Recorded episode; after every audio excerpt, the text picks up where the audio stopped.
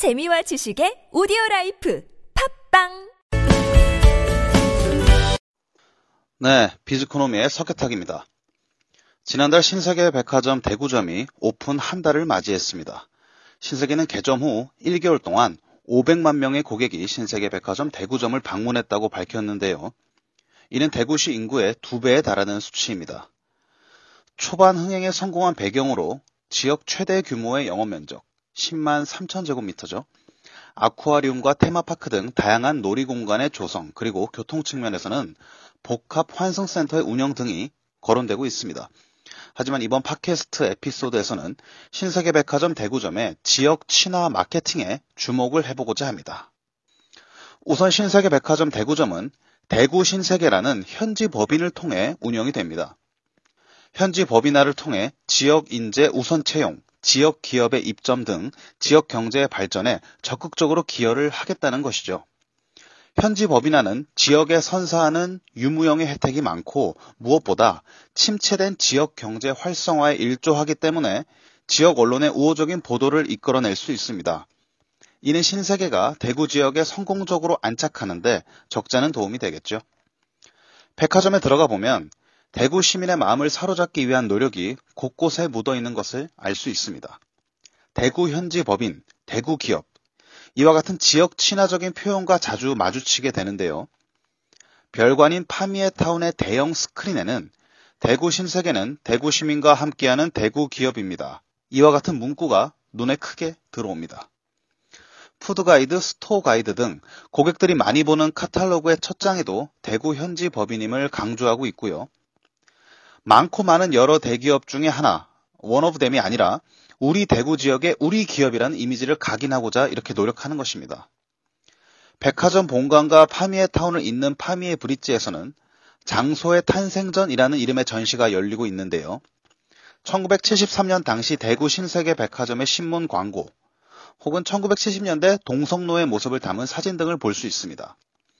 신세계는 실제로 1973년 대구의 백화점 점포를 오픈했는데 오일 쇼크 등의 악재로 3년 만에 1976년에 폐점했습니다. 대외 경제적인 요인으로 문을 닫은 것을 매우 정서적인 어법을 써서 표현을 하고 있습니다. 가령 이런 문구들입니다. 대구의 이름으로 시작합니다. 신세계 백화점은 43년 전인 1973년 동성로에 처음으로 신세계라는 이름을 내걸고 대구 시민 여러분들을 맞이했었습니다. 네. 사실 백화점이라는 것은 기업이기 때문에 당연히 돈을 벌기 위해서 오픈을 한 건데 대구 시민 여러분들을 맞이했다. 뭐 이렇게 표현하고 있습니다. 비록 3년여 기간의 추억을 뒤로 하고 1976년에 아쉬운 석별을 나누었지만 당시의 여정을 고스란히 간직해온 저희 신세계는 이제 다시 이곳 동대구역에 새로운 경험의 명소가 될 현지법인 대구 신세계 백화점을 선보입니다. 네, 이런 문구들을 통해 대구 지역과 신세계 그룹의 역사적 친화성을 강조하는 것입니다. 또한 푸드마켓에 동구청과 대구 수산, 달군의 정육점, 대봉동 로라 방앗간 등 이름만 들어도 대구의 지역성을 물씬 느낄 수 있는 친숙한 지역의 명물을 입점시켰습니다. 이는 신세계 백화점 대구점에 대한 대구 시민의 호감도를 높이고 심리적 거리감을 좁히는데 기여했지요. 지역과의 상생을 중시한다는 이미지도 획득할 수 있었습니다. 아울러 우리 지역의 농산물을 판매하고 있다는 것을 홍보하면서 먹거리의 신선함과 안전성에 대한 고객의 신뢰도를 제고하는 데에도 성공을 했습니다.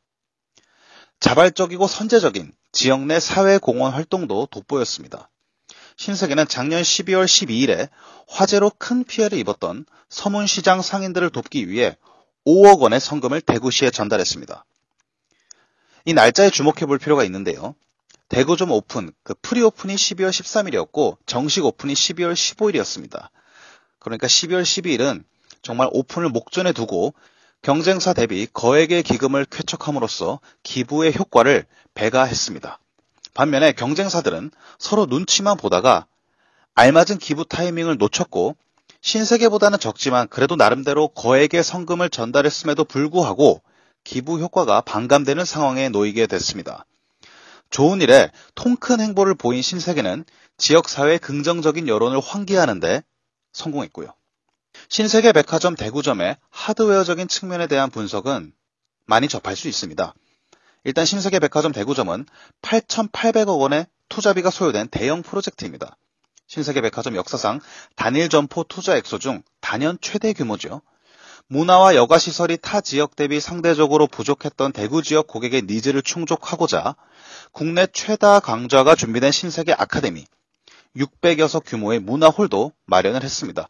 이렇듯 하드웨어 측면에서 분명 강점이 많습니다. 그건 사실인데 그래도 은은하지만 강력한 위력을 발휘하고 있는 지역 친화 마케팅의 효과도 간과해서는 안 될 것입니다. 세심하면서도 효과적으로 지역 민심에 다가가고 있는 신세계의 지역 친화 마케팅에 주목한 글이나 기사는 잘 보이지 않는 듯해서 이번 에피소드에서 이를 자세히 다루게 되었습니다. 대구의 1인당 지역 내 총생산, GRDP라고 하죠. 이것이 전국 최하위권일 정도로 지역 경제의 지표가 좋지가 않습니다. 또한 250만 명의 인구를 두고 신세계 말고도 롯데백화점, 현대백화점 등도 강력한 판촉 활동을 벌이고 있고요. 이렇듯 신세계가 처한 상황은 사실 그렇게 녹록하지 않습니다. 하지만 결국 사업의 성패는 고객의 마음을 누가 얻어내는가에 있죠. 조용하지만 치밀하게 준비된 신세계 지역 밀착 행보를 유익있게 바라봐야겠습니다. 오늘은 신세계 백화점 대구점의 지역 친화 마케팅에 대해서 이야기해 봤습니다. 지금까지 비즈코노미의 석혜탁이었습니다. 감사합니다.